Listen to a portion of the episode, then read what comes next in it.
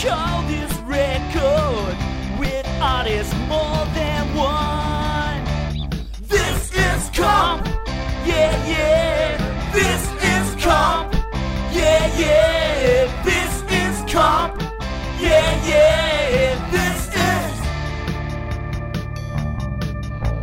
is comp. Welcome to This Is Comp, a series of Discord and Rhyme minisodes where we talk about various artist compilations song by song. You can get early access to these episodes by donating to our Patreon at the $3 level at patreon.com slash discordpod. Here today with us are myself, Chris Willie Williams. Rich Bonnell? and Amanda Rogers. Please say hi to us on Twitter and tell us where you're listening from. Well, not Will. Well, no, not me. The the royal us. In in reverse, meaning everybody but me. Anyway, I'm not we're sure that at works. Discord Pod. it works. It's math. We're at Discord Pod, and we love hearing from you guys. Many thanks to the Hector Collectors and Kenneth Kraylie, who helped us out with our opening and closing themes for these episodes.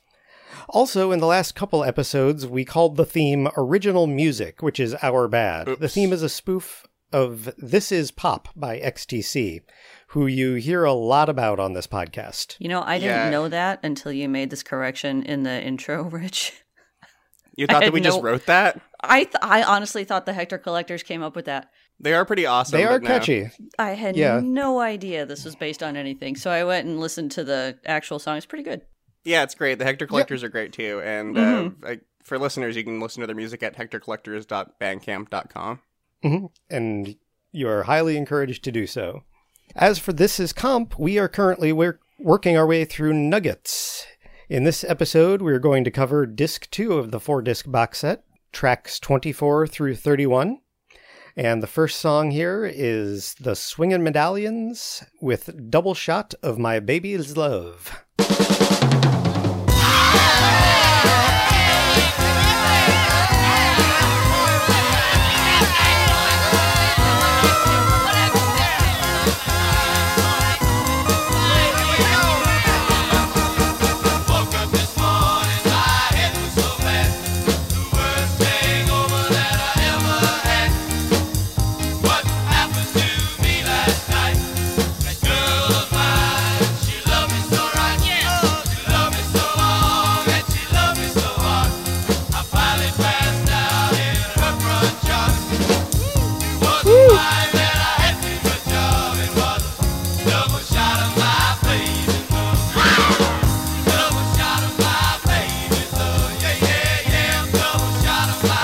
Cymbal pattern here.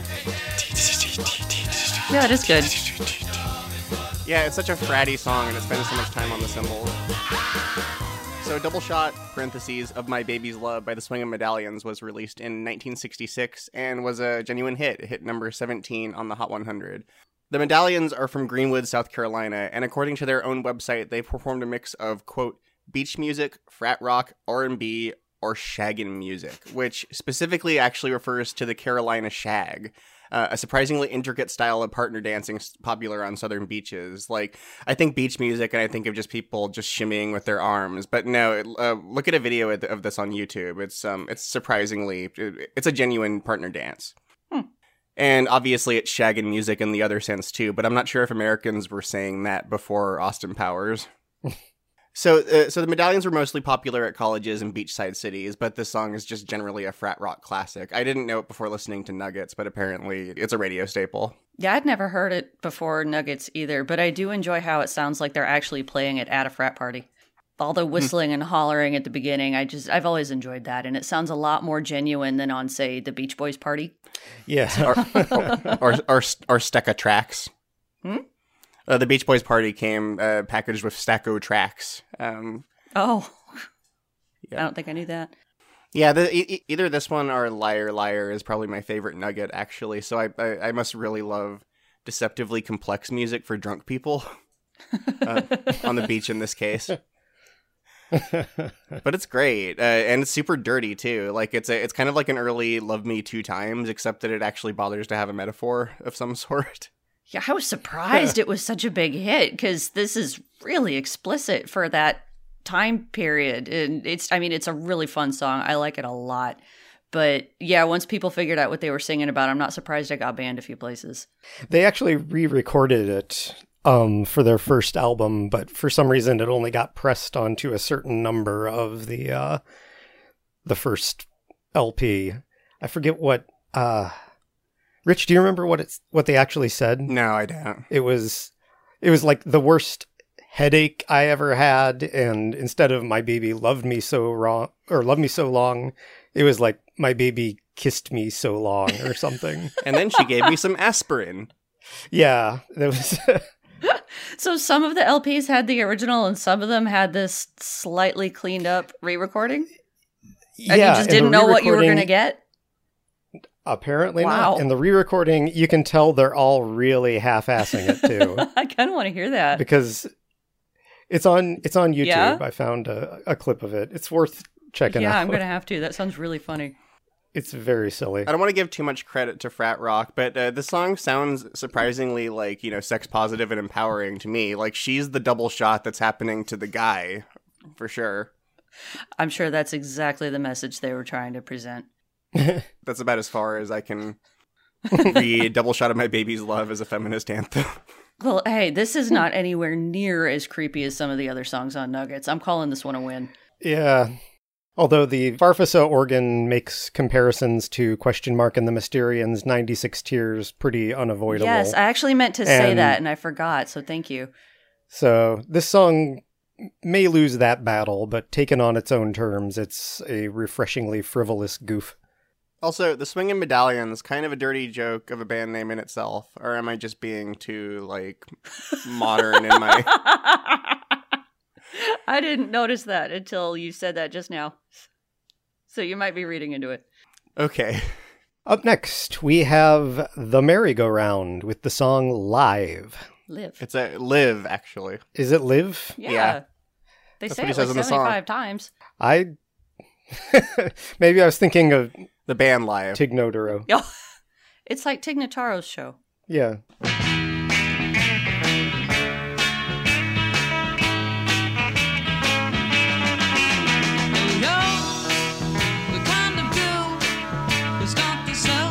It's a bouncy little ditty. This song makes me so happy. You think you live, but how can you?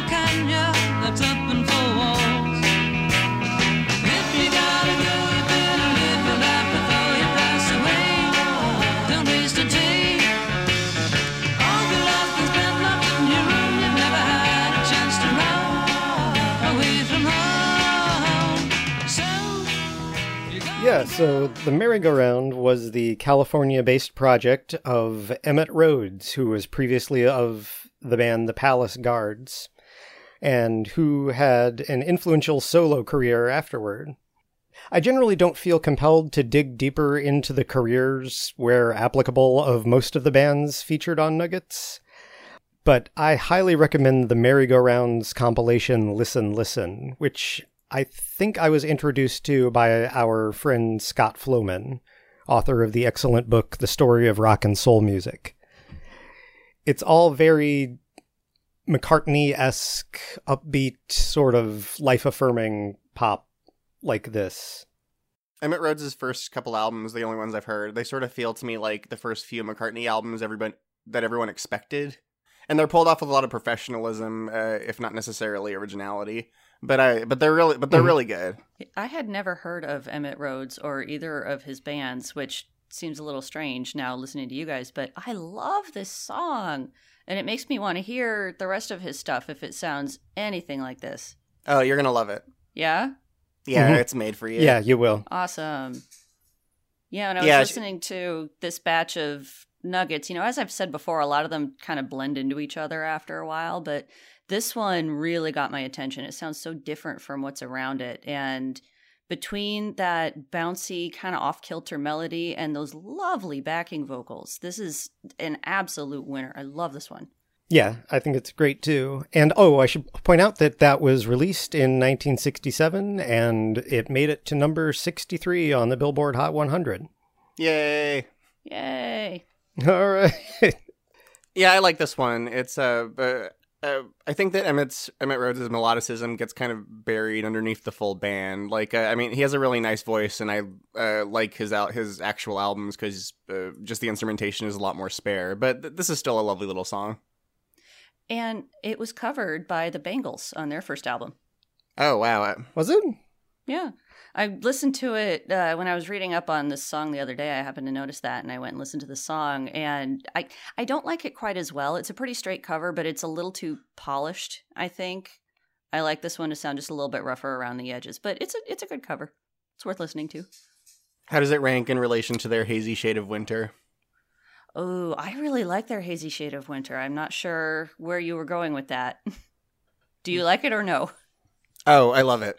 Oh, okay. I didn't know if this was a negative comparison or not. I am pro Bangles in general. Yeah. In Yeah, terms of I like their Hazy Shade of Winter better than Simon and Garfunkel. Yeah, I was going to say their Hazy Shade of Winter is spectacularly good. So, in terms of quality of cover, their Live is not anywhere near at that level, but it's it's fine. What do you think I would think of the song? It's a it's a Simon and Garfunkel song, except it's by a woman and it's in the '80s. Of course, I love it. I, I should have really put those pieces together, but your your delivery was very deadpan, and I just I wasn't quite sure what point you were trying to make. I've been told that. Uh, I'll give that to you. okay, moving on. The next one we've got to hit here is Paul Revere's and the Raiders with Steppin' Out. Into the light,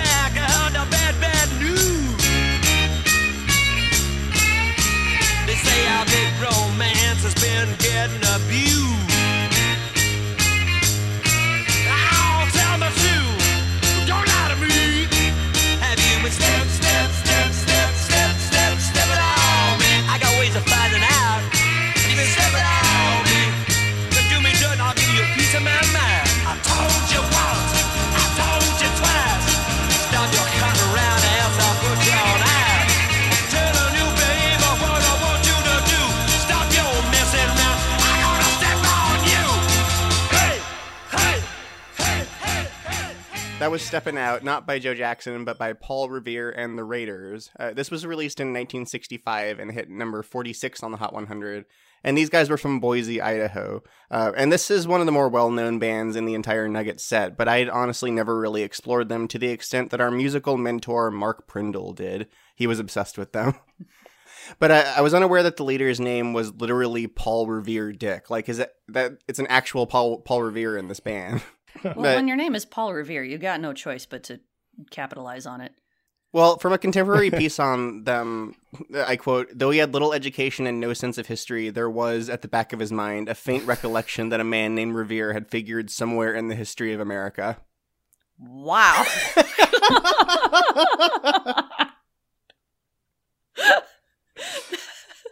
that is colossally insulting. I love it. yeah.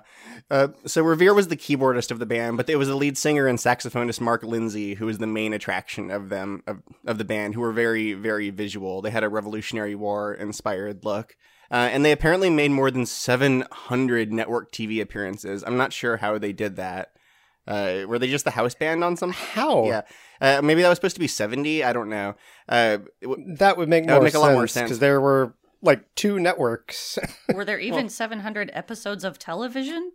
maybe they just toured on, and that appeared on all the local stations. Oh, could be. Yeah.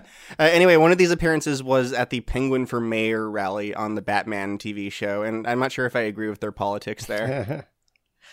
I just watched that video and it was hilarious. they should they should have shown up in Batman Returns as well. Yeah. Yeah, when the Penguin actually becomes mayor. So this song was the debut of their signature sound, which was intended as a blend of the Beach Boys and the Stones, and they went on to have a lot of hits for a Nuggets band. Uh, one of them is "Kicks," which is an anti-drug song that the band did not know was about drugs at all. What? Well, uh, yeah, they were pretty naive.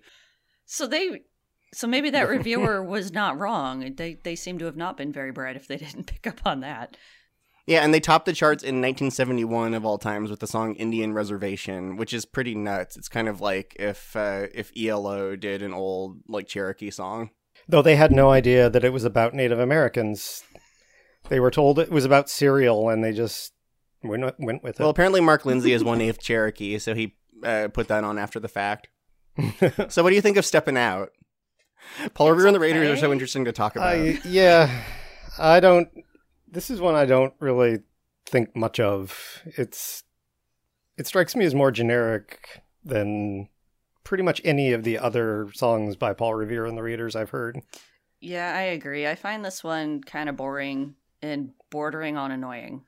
I mean, any any four disc set is going to have a little bit of filler. I think. hmm They really could have used the Joe Jackson song. hmm Yeah, seriously. Definitely. But we will move on from there to the next song, Captain Beefheart and his magic band, Diddy Wah Diddy.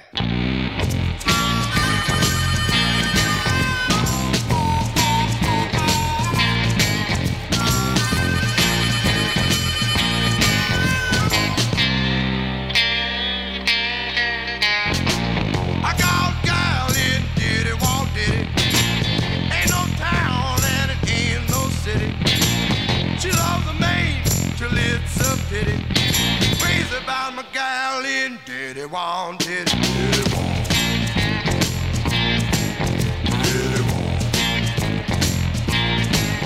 Diddy Wah.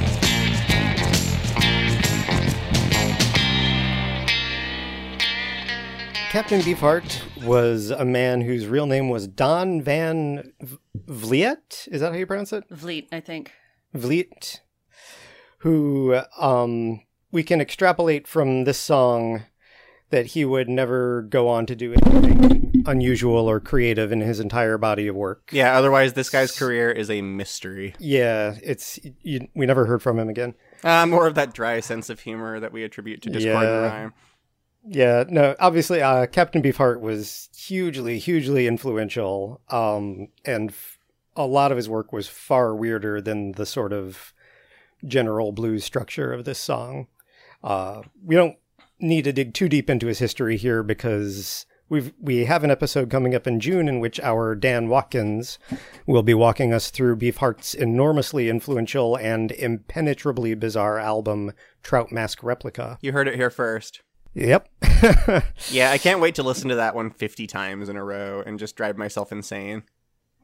in preparation for it, yeah. But this is a relative but this is a relatively normal Beefheart.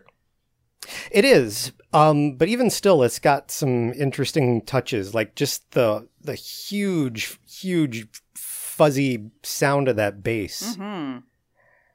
It's it's hard for me to think of anyone else who certainly at that time who accomplished that much of a low end. Yeah, every time I listen to this, I think that all I can think is what is happening to that bass. It's amazing. It's my favorite thing about the song.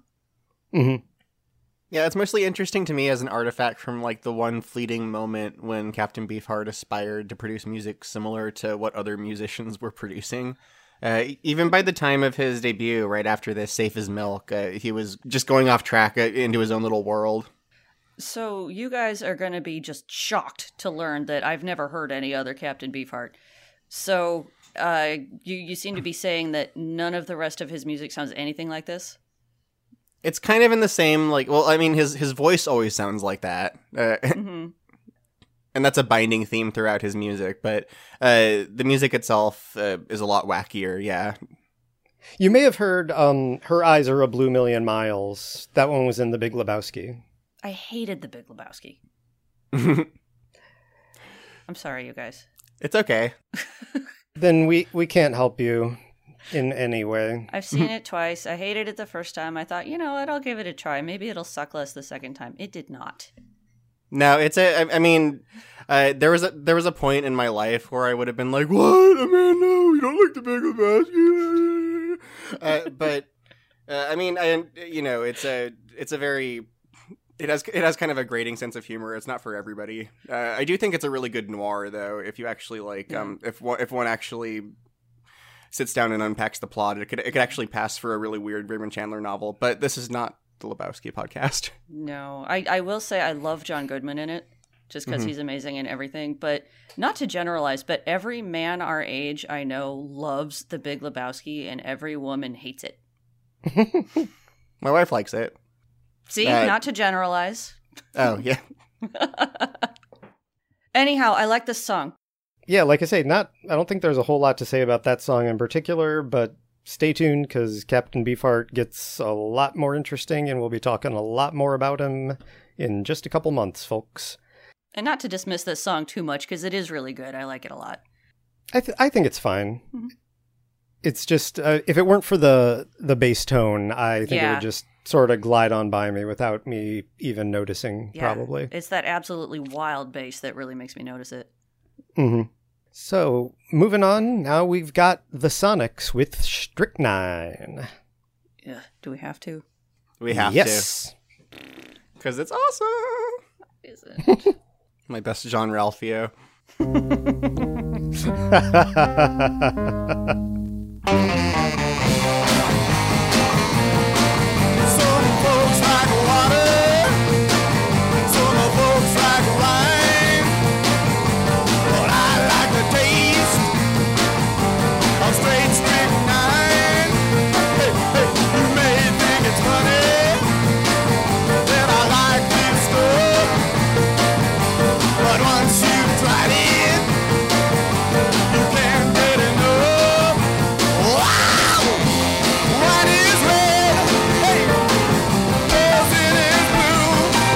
true. Poison is blue.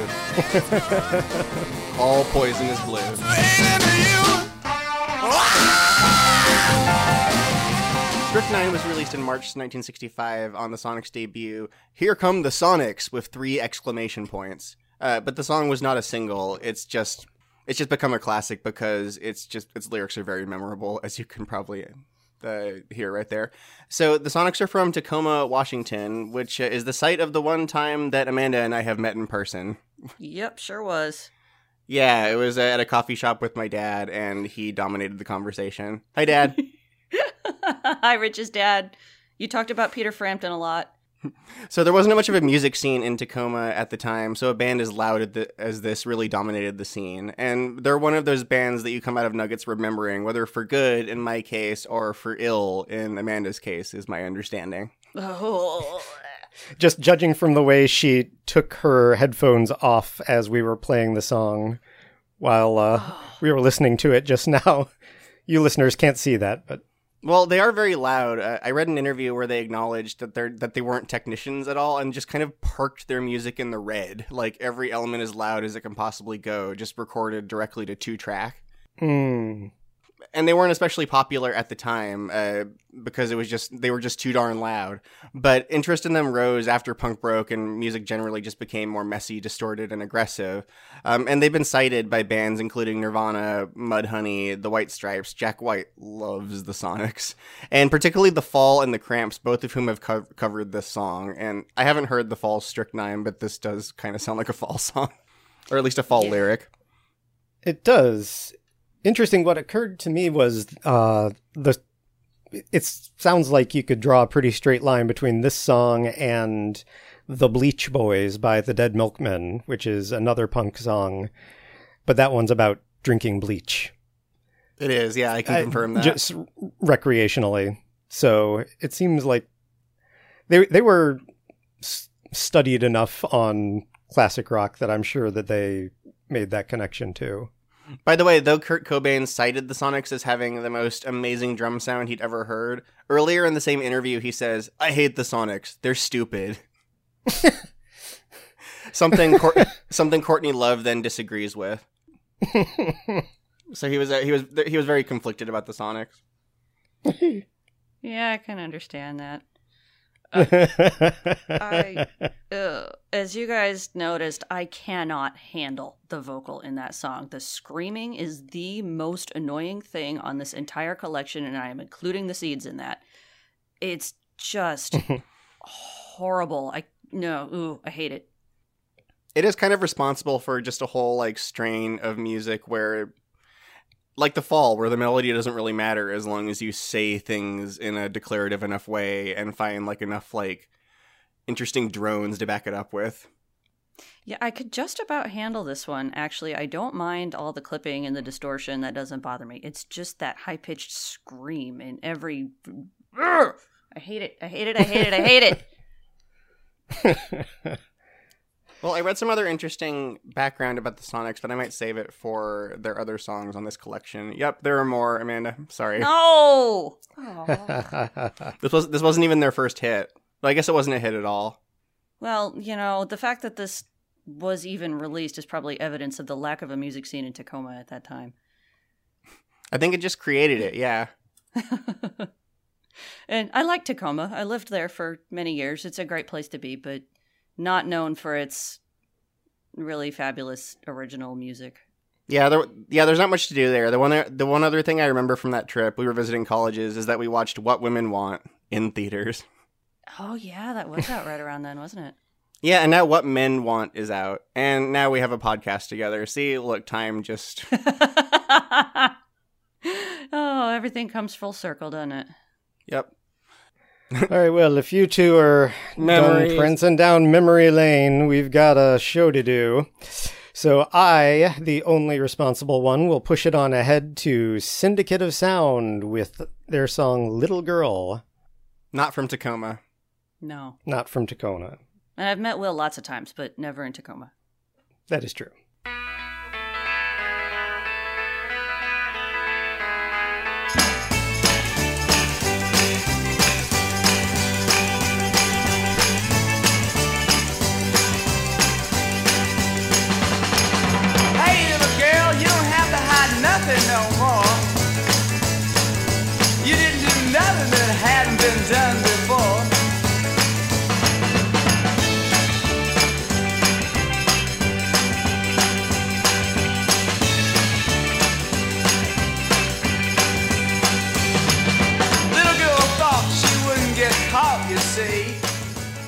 This song was released in January 1966 and made it all the way to number 8 on the Hot 100. It's a hit. It's an official hit. And these guys were formed in San Jose from the ashes of a band called the Pharaohs and an a- and a band called Lenny Lee and the Nightmen. Ah! Oh, I can't. I was trying to do the "It's Always Sunny in Philadelphia" thing, but I can't Oh, I do could it. do it. Day man. Oh, oh, oh. Th- There we you go. Well, Thank you. I'm always We'll ready just with my it. falsetto for you. Will. I. That'll come. I want to That'll come up that a lot. line and post it somewhere completely out of context.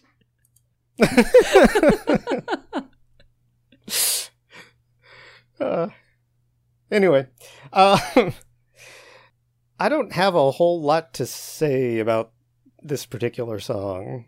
Honestly, it didn't make much of an impression on me. It sounded to me just like sort of a a half-assed run at Bob Dylan, maybe. As far as the vocals are concerned, is that Yeah, that, that, that's what I was thinking in the uh, right at first. But uh, this song started to grow on me. Well, not necessarily the original version, but this has been covered a ton of times, and I like each and every cover of it uh, better than the original. Like, there's a version by the Dead Boys, which is uh, like kind of smart assed, which is fun. Uh, REM Mhm. covered it really early on in their live set, and so like it's at the point where Peter Buck was just sort of kind of playing his guitar. Uh, and, and it benefits the song really well. And my favorite is um, uh, is the Divinyls, who actually like do a really tight arena rock version of this called "Hey Little Boy," uh, and um, and released it. And this was on the album before I Touched Myself, so before they broke briefly. I will have to investigate that. Yeah. I actually like this one a lot. Uh, I enjoy whatever is going on with the guitar back there, where they're making it sound a little bit like a mandolin. I don't really know how you do that because I don't play the guitar, but I like it a lot. And and I I enjoy the vocal delivery a lot. I can see how it just wouldn't really do much for other people, but there's no shrieking in it. So I mean, that right there is a bonus over the previous song. Yeah. But I find this one just kind of silly and fun and enjoyable.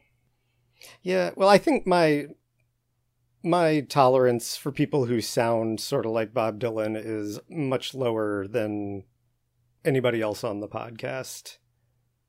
That could be. And I think mine is probably higher because Bob Dylan is an artist I respect but don't especially enjoy. Mhm. So for me, the the singers who try to sound like him, I often enjoy more because they are not him. Yeah, like I said, check out any given cover of this song. They always turn down the Bob Dylan factor and, in general, turn up the jangle factor. I do enjoy the jangles. Yeah, it's wonderfully jingly. Yeah, the cover by Dwight Yoakam in particular uh, of Logan Lucky fame. Uh, Dwight Yoakam? We've already had a Dwight Yoakam digression on this podcast once. We can't Yes, do it again. did. But yeah, uh, his version is excellent. I would have to find that. It's on the YouTubes. All right, so that brings us to the Blues Magoos, who we've heard on This Is Comp before. This time it's their song We Ain't Got Nothing Yet. Baby. I was just thinking that too. And I said it.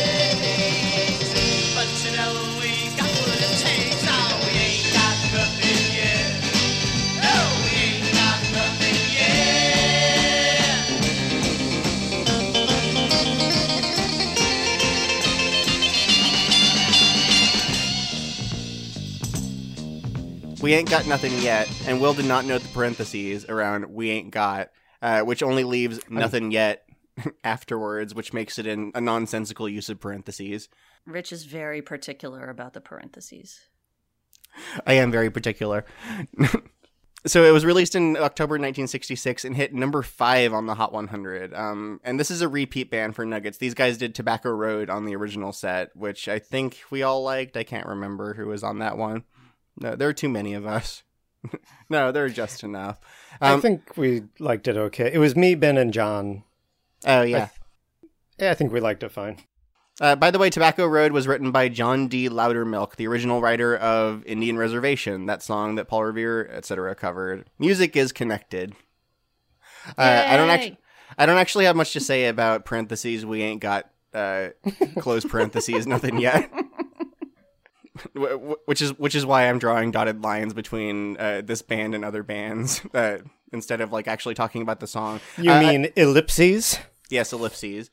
Uh, so this song is fun but unremarkable. I like the pedal point in the chorus, which uh, we talked about pedal points in the Todd Rundgren episode. I think. Uh, uh, I guess the fact that it's done on the organ makes it an, an, an inverted pedal point, according to producer Mike.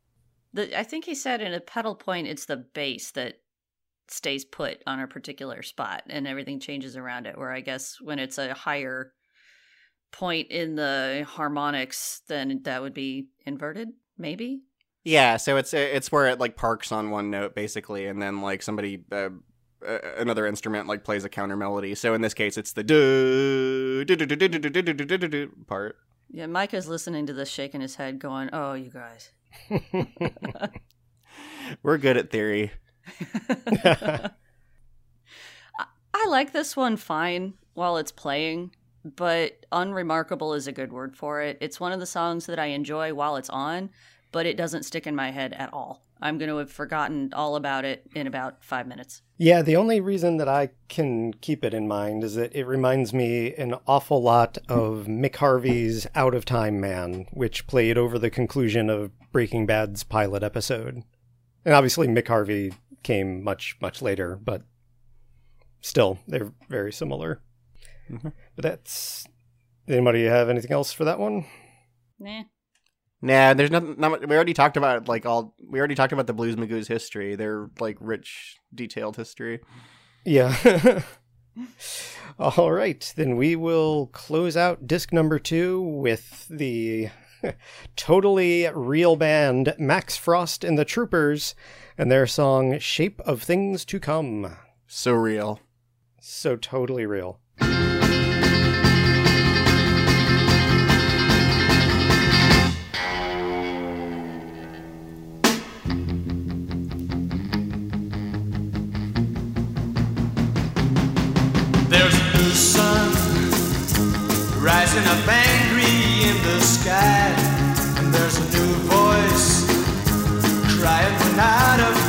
Afraid to die. Let the old world make believe it's blind and deaf and dumb, but nothing can change the shape of things to come. There are changes. Okay. Max Frost and the Troopers is not a real life band. They were made up for you. the film. yeah. Psych. They were made up for the film Wild in the Streets, a 1968 film designed to terrify middle aged people about the hippie counterculture. I'm part of Max's political brain trust. You see, you put down the Republicans, Dad. That's easy. But you Democrats, you solved all your problems 30 years ago, too, the same as them. You know, there aren't going to be any wars anymore, not big ones. We know that. You know, if we didn't have a foreign policy, we wouldn't even have small wars. Max feels that we don't need a foreign policy. And at home, everybody's rich. And if they're not, they can sleep on the beaches and live like they're rich anyway. There aren't even any Negroes anymore the way you Democrats seem to think. You think you see them, but I don't think I see them. All I see is a man who got out on the shore and started his tan sooner than I did. I watched the entire thing this weekend because I care about you, our listeners, and it is delightfully insulting. For one thing, there is no wildness in the streets. The Max Frost character f- fronts a band who we are meant to believe has the entire youth of our nation in his thrall due to his smoldering, dangerous sexuality and the way that his songs can't help but cause a frenzy of pelvic thrusts but Frost as cast is far too blonde and dainty to be the Jim Morrison figure he was clearly envisioned as. And this song is the only evidence we hear that he can actually string two decent chords together. as far as musical films that pander to a youth demographic that the filmmakers clearly don't understand, Wild in the Streets is nearly as hilariously misguided as Menahem Golan's The Apple which is another classic if you're in for that sort of thing. However, this two minute song is the only bit of genuine entertainment in in the film. So I am glad the Nuggets folks isolated it as I think it's a really good song. And the Ramones covered it on Acid Eaters. So you can get it without even dealing with Wild in the Streets whatsoever. Well, thanks for taking that one for the team, Will. And I believe Paul Revere and the Raiders uh, covered it as well. Music still connected. Yeah, I like this one a lot. That's a terrific intro. And I Mhm. think the rest of the song doesn't quite live up to that, I think, but it's still very enjoyable and really, really catchy, especially in the context of apparently a terrible movie. I like that they apparently busted out a pretty good song for it. Yeah, it's in the context. It seems to be about a revolution of fourteen-year-olds getting the vote in the United States, which happens. It is not the most realistic political satire I have ever seen. That is great. Yeah, I like these fake bands like sitting alongside the real bands on Nuggets. It feels like they're like you know animated like a cartoon, like sitting alongside them, like Roger Rabbit or Cool World or something. the second most famous uh, thing that combines animation and real life. I thought that was the uh, MC Skat Kat video. Oh yeah. Oh, yeah. Or well, we'll talk Jam. about that more. When, we'll talk about that more when we inevitably cover "Forever Your Girl." We should cover that album. That would be we really fun. should. I was actually thinking about that like last week. Yeah, that would be awesome. Okay, "Forever It's a Your Girl" goes on the list. You heard it here first. Trout Mask replica Out the Forever door. Your Girl. It's going to be a two part episode. Yeah, this this song is fine. I love it. it. I just it's just great sequencing to me. Like it always struck me as a very very fitting. We're only halfway done song. Like there's a, like there's two more discs of I- craziness to come, Yeah, I like that. yeah, I see what you mean. and we are only halfway done. We are. So there will be another, what, eight episodes of this nonsense. But for now, we just want to very much thank you for listening to This Is Comp, part of the Discord and Rhyme podcast. If you'd like early access to these episodes, please visit our Patreon at patreon.com slash discordpod and pledge at the $3 level or above. The opening theme, again, is performed by the Hector Collectors, and you can find more of their music at thehectorcollectors.bandcamp.com.